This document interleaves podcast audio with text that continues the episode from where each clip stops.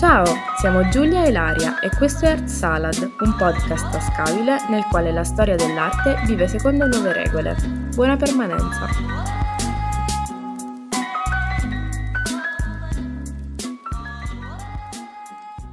Oggi siamo dentro la prima grandissima rubrica che è quella di Artista Umano. Come dicevamo nella presentazione, è una rubrica che cerca di portare questi grandi artisti nella società, cioè sono alla fine persone umane come noi, per quanto appunto vediamo le loro opere nei musei e li vogliamo un po' osannare, in realtà sono estremamente umani. E come dicevamo, il primo grande artista di cui abbiamo voluto parlare è il grandissimo Raffaello, che da una parte è tra i più umani, dall'altra è forse anche il meno umano. Comunque parleremo di Raffaello che, come si sa, nasce a Urbino nel 1483, poi si sposta durante la sua vita, ma di questo ce ne parlerà Ilaria. Raffaello lega me Ilaria, ormai ci ha legato come le malattie che abbiamo preso sulla moquette del Volponi. Ilaria ha strutturato la sua tesi di triennale su Raffaello, mentre io ho strutturato la mia tesi di magistrale. Una delle prime volte in cui io e lei siamo andati al cinema, siamo andati a vedere un documentario su Raffaello, un documentario bellissimo tra l'altro, e di Sky Arte, di cui però non ricordo il titolo, come si chiamava? Il giovane prodigio, se non sbaglio. Sì, il giovane prodigio. Se potete guardatelo, molto molto bello. Durante la visione del film si è parlato tanto della Madonna della Seggiola di Raffaello, opera che io personalmente adoro. Usciti da lì, Ilaria mi guarda e mi fa: mi sa proprio che ti tocca fare la tesi di magistrale sulla Madonna della Seggiola. E così è stato. E quindi ecco, ci interessa proprio anche perché ci lega. E niente, io non la farò più lunga di così perché voglio lasciare la parola a Ilaria, che ci illustrerà un po' tutto il percorso.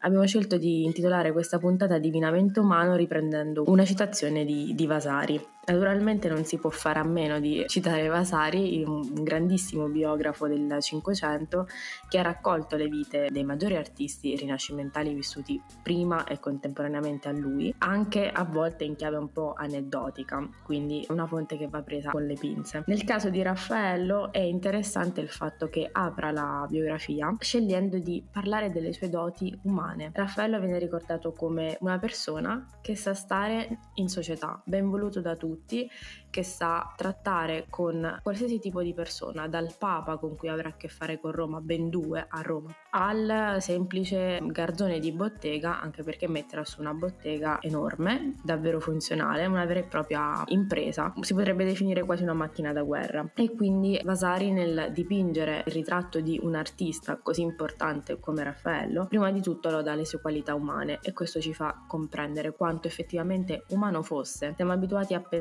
che questi artisti siano dotati di un talento sovrannaturale sceso dal cielo, per cui si alzano una mattina e sono perfetti, fatti e finiti, e in realtà Raffaello viene lodato perché è una persona estremamente umana. Inoltre Vasari viene sempre consultato anche per tutte quelle storielle che divertono tanto noi storici dell'arte, che hanno un peso relativo, nel senso non è detto che siano vere, nella maggior parte dei casi non sono vere, anche perché ricorrono per diversi artisti sempre nella stessa chiave.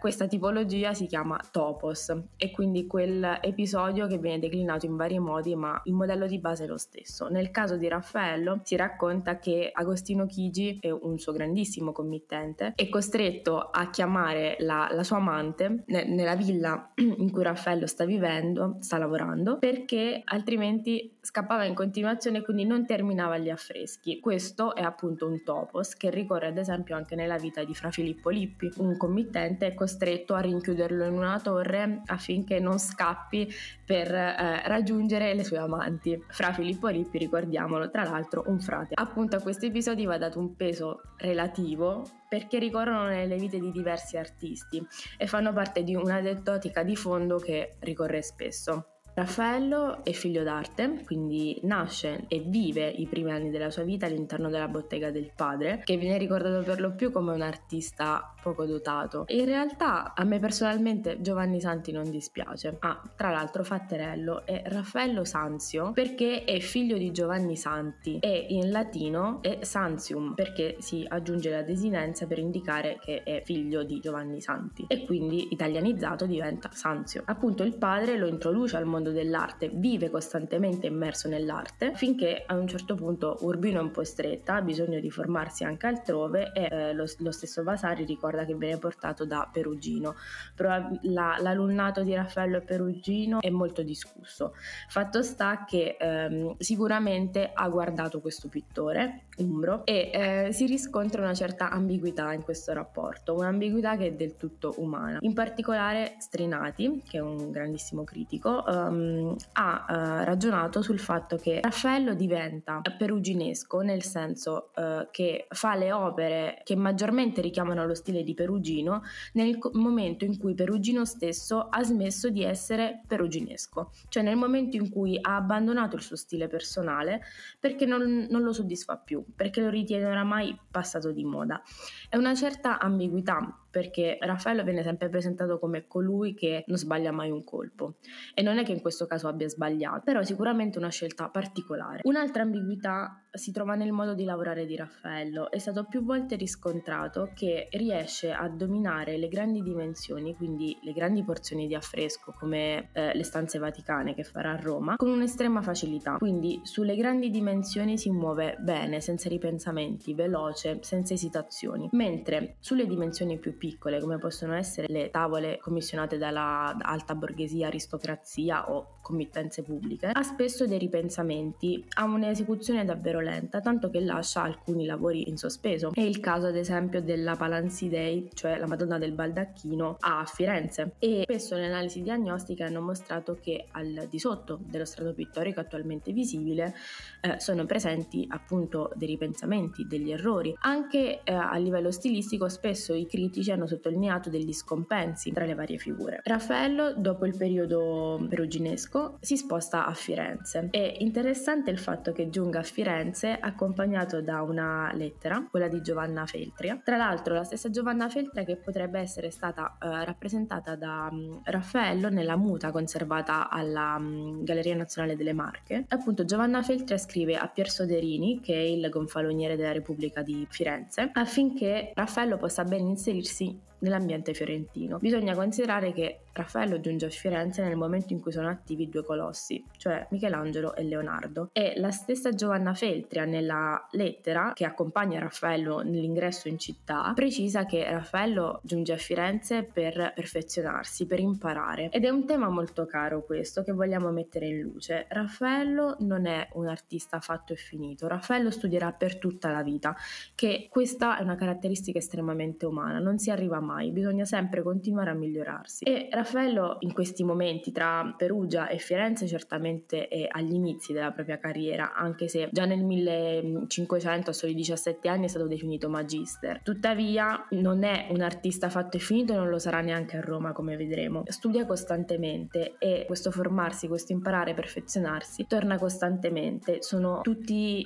coloro che hanno circondato Raffaello e Raffaello stesso spesso fanno riferimento a questo concetto. Giovanna Feltria accompagna Raffaello con questa lettera, e anche la raccomandazione in senso positivo è un fatto puramente umano. Quando ci si vuole realizzare si cerca quell'angelo custode che possa aiutarci ad arrivare dove vogliamo arrivare, e Raffaello lo farà spesso. Appunto Raffaello arriva a Firenze, qui non è l'artista di spicco, perché il mercato è preso da artisti molto più affermati che in città vivono o stanno comunque da molto tempo, e quindi una cosa particolare che spesso non viene messa in luce sta nel fatto che Raffaello a Firenze in qualche modo è un po' frustrato, perché le committenze che gli spettano sono solo quelle private, sono quelle dell'alta borghesia, dell'aristocrazia, quindi sostanzialmente piccole opere, non grandi affreschi, grandi cicli, che però sono confinate in palazzi privati, in spazi privati, frequentati da, certo, persone importanti, appunto borghesi aristocratici, ma di fatto da poche persone, da un numero limitato. E quindi brama questa committenza pubblica,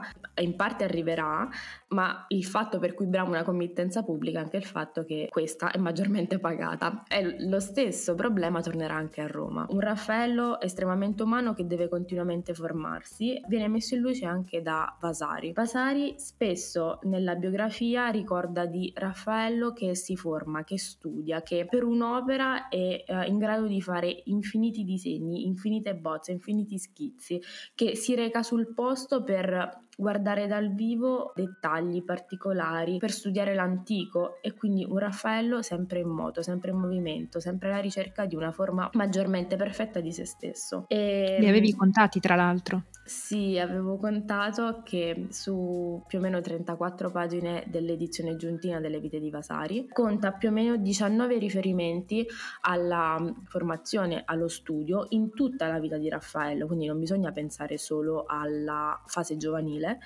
e in questi 19 riferimenti sono su una trentina di pagine. Quindi consideriamo che più di una volta a pagina si fa riferimento al fatto che Raffaello sta studiando e si sta formando. E appunto, dicevamo, non si forma solo nel primo periodo della sua vita artistica, ma lo farà continuamente. Dopo Firenze, Raffaello giunge a Roma, lascerà la Pala Ansidei incompleta per spostarsi a Roma, perché è chiamato nella fabbrica più grande al mondo, quella più importante della cristianità, appunto la fabbrica di San Pietro. Ha comunque più di 30 anni, è relativamente giovane se consideriamo le aspettative di vita del tempo, ma sta di fatto che ha una formazione legata all'architettura maggiormente teorica. E in una lettera a Baldassare Castiglione è interessante vedere questa modestia preoccupazione. Molto poetico il fatto che egli dica di essere preoccupato di finir schiacciato dal peso di San Pietro e ha paura che possa rivelarsi un volo di Icaro. Molto poetica questa affermazione per di fatto dire che ha paura di essersi spinto troppo in alto per finire poi bruciato come appunto Icaro. In realtà bisogna un po' prendere con le pinze anche queste affermazioni all'interno di lettere più o meno personali, perché anche qui possono ricorrere dei topoi, nel senso che un artista non può farsi vedere estremamente presuntuoso, convinto delle proprie capacità. Altrove, ad esempio in una lettera allo zio Simone di Battista di Ciarla, egli farà riferimento a tutte le cifre che vengono spese ogni giorno e annualmente dal Papa all'interno della fabbrica di San Pietro, e in questo caso sembra avere un atteggiamento diametralmente opposto alla modestia portata nella lettera a Baldassare Castiglione. Nel caso della lettera allo zio rimasto ad Urbino, sembra invece voler elevare il suo ruolo e quindi dire: io sono a capo di una fabbrica importantissima in cui si spendono tot soldi al giorno, e si parla di comunque milioni di ducati l'anno, cifre enormi che appunto solo il Papa poteva permettersi. E quindi probabilmente l'atteggiamento giusto sta nel mezzo, ovvero come ognuno di noi quando intraprende una nuova sfida, magari molto grande, a cui teniamo molto, un giorno ci sentiamo estremamente a nostro agio, estremamente fieri di noi stessi e quindi ricordiamo quali sono le cifre che stanno investendo su di noi. Un altro giorno abbiamo paura di essere troppo poco rispetto a quel progetto e quindi abbiamo un po' paura. Probabilmente la via di mezzo è la strada più giusta, ecco. Bisogna anche ricordare che nella stessa lettera in cui allo zio ricorda le cifre spese nella fabbrica di San Pietro, Raffaello ricorda che gli è stato affiancato Fra Giocondo. Fra Giocondo è un architetto molto anziano, di un'ottantina di anni, e infatti cinicamente Raffaello ricorda che il Papa non gli dà ancora molti giorni a Fra Giocondo, pensa che morirà a breve. Erano estremamente umani, appunto, e gli è stato affiancato Fra Giocondo perché Raffaello ha per lo più una formazione teorica e fatta sul campo osservando gli edifici antichi, e quindi Fra Giocondo è colui che ha più la parte tecnica data dall'esperienza. Anche quando Raffaello si trova a dirigere la fabbrica più importante del mondo, ha comunque qualcuno che a fianco lo aiuta a formarsi sul campo, ma comunque continua questo percorso di formazione. Raffaello oramai è giunto alla fine della sua vita, perché nel 1520 morirà, e questi sono gli ultimi 3-4 anni della sua vita. Non ha comunque smesso di formarsi. Un altro fatto carino è appunto quello delle raccomandazioni. Attualmente la raccomandazione ha una valenza molto negativa. Banalmente, se una persona si fa raccomandare perché magari non ha i mezzi sufficienti per arrivare a quella determinata posizione, e quindi ha bisogno di quella spintina in più da un conoscente. In realtà all'epoca era diverso, nel senso la raccomandazione era qualcosa che ricorreva, che si faceva positivamente, era semplicemente una sorta di presentazione da parte di una persona importante che conosceva sia il posto che si voleva raggiungere, sia la persona che voleva raggiungere quel posto di lavoro. Banalmente Giovanna Feltria conosce sia Pier Soderini che Raffaello e sa quale posto potrebbe ricoprire Raffaello all'interno di Firenze. La raccomandazione appunto è più una lettera di presentazione, potremmo intenderla. Le cosiddette referenze oggi, semplicemente. Esatto, sì. Raffaello quando è a Firenze non riesce appunto ad affermarsi perché abbiamo ricordato un mercato occupato da grandi artisti e chiede allo zio se è possibile che scriva una lettera a Francesco Maria, che è appunto il duca di Urbino, che però è prefetto a Roma, affinché Francesco Maria scriva una lettera a Pier Soderini, è un giro un po' complicato, perché Raffaello possa ottenere una committenza pubblica. E anche qui emerge un lato totalmente umano. Raffaello vuole una committenza pubblica perché la committenza pubblica paga di più rispetto ad una privata e quindi vuole più soldi, vuole lavorare e guadagnare di più. E lo stesso Raffaello nella lettera allo zio ricorda che egli stesso ha già sollecitato Francesco Maria ma non ha ottenuto risposta, quindi c'è questa duplice richiesta di raccomandazione: da una parte diretta egli stesso al prefetto di Roma, dall'altra parte chiede allo zio perché solleciti il prefetto di Roma. E quindi Raffaello è umano, divinamente umano, perché ciò che ha fatto sfiora il divino, però effettivamente abbiamo visto come avesse delle problematiche, come avesse dei sentimenti, come si relazionasse in maniera totalmente umana. L'ultimo dettaglio davvero interessante: leggendo le lettere emerge che Raffaello spesso ricorre a, stili diversi. Quando parla con lo zio, che è rimasto ad Urbino, quindi ha il suo stesso dialetto, spesso scade nel senso di abbassa il registro, non nel senso negativo, in formule dialettali o in costruzione della frase più dialettali, e questo è stato visto da alcuni critici come negativo. In realtà è qualcosa di estremamente umano, anche noi calibriamo il nostro registro, quindi la formalità di quello che diciamo in base all'interlocutore che abbiamo. Raffaello quando parla con Baldassare Castiglione, con cui probabilmente aveva una relativa confidenza, usa un italiano corretto ma molto semplice. Quando si rivolge a committenti molto più alti utilizza un italiano molto più forbito, ma penso che questo appunto lo possiamo trovare nelle nostre vite ogni giorno. Quando parliamo con il nostro amico parliamo molto sciolti, anche con formule dialettali, con quello che potremmo chiamare slang. Quando parliamo con il rettore dell'università parliamo con tutto un altro registro, e quindi anche in questo Raffaello è estremamente umano. Non condivido la critica che è stata fatta dagli storiografi, è totalmente naturale e totalmente umano, appunto. È molto bella questa cosa delle lettere, secondo me, perché la lettera ti mostra un'intimità che secondo me nessun altro documento potrà mai mostrarti. Proprio si vede veramente la natura della persona. E poi mi piace questa idea di Raffaello studente, cioè proprio me lo immagino che va in giro tutto per le strade, lui proprio studente, non so, me lo immagino ai giorni nostri universitario, e quindi lo apprezzo ancora di più. E poi i fatterelli che vi abbiamo raccontato, mi raccomando, usateli nelle conversazioni per fare amicizia, sono fatterelli che funzionano sempre, testati veramente, e niente, mi piace, mi è piaciuta questa puntata. Davanti a un bicchiere di vino funzionano anche esatto, meglio. Esatto, mi raccomando, per il divino Raffaello un bicchiere di vino, mi raccomando. E dopo questa direi che ci possiamo lasciare, e niente, ci vediamo su Instagram. Se volete scriverci un commento, se volete insomma raccontarci che cosa ne pensate di questa puntata, se sapete altri tratti di Raffaello umani che a noi sono sfuggiti, che non abbiamo trovato, altri fatterelli. Noi siamo curiosissime di saperli, cioè condivideteli con noi. Esatto. E Raffaello non si può riassumere in una puntata così, però magari potremo dedicargli un altro spazio, se volete, insomma, in futuro. Direi che è stata una bellissima chiacchierata e io stesso ho imparato delle cose nuove, quindi sono molto contenta. E niente, ci vediamo alla prossima. Ciao! Ciao!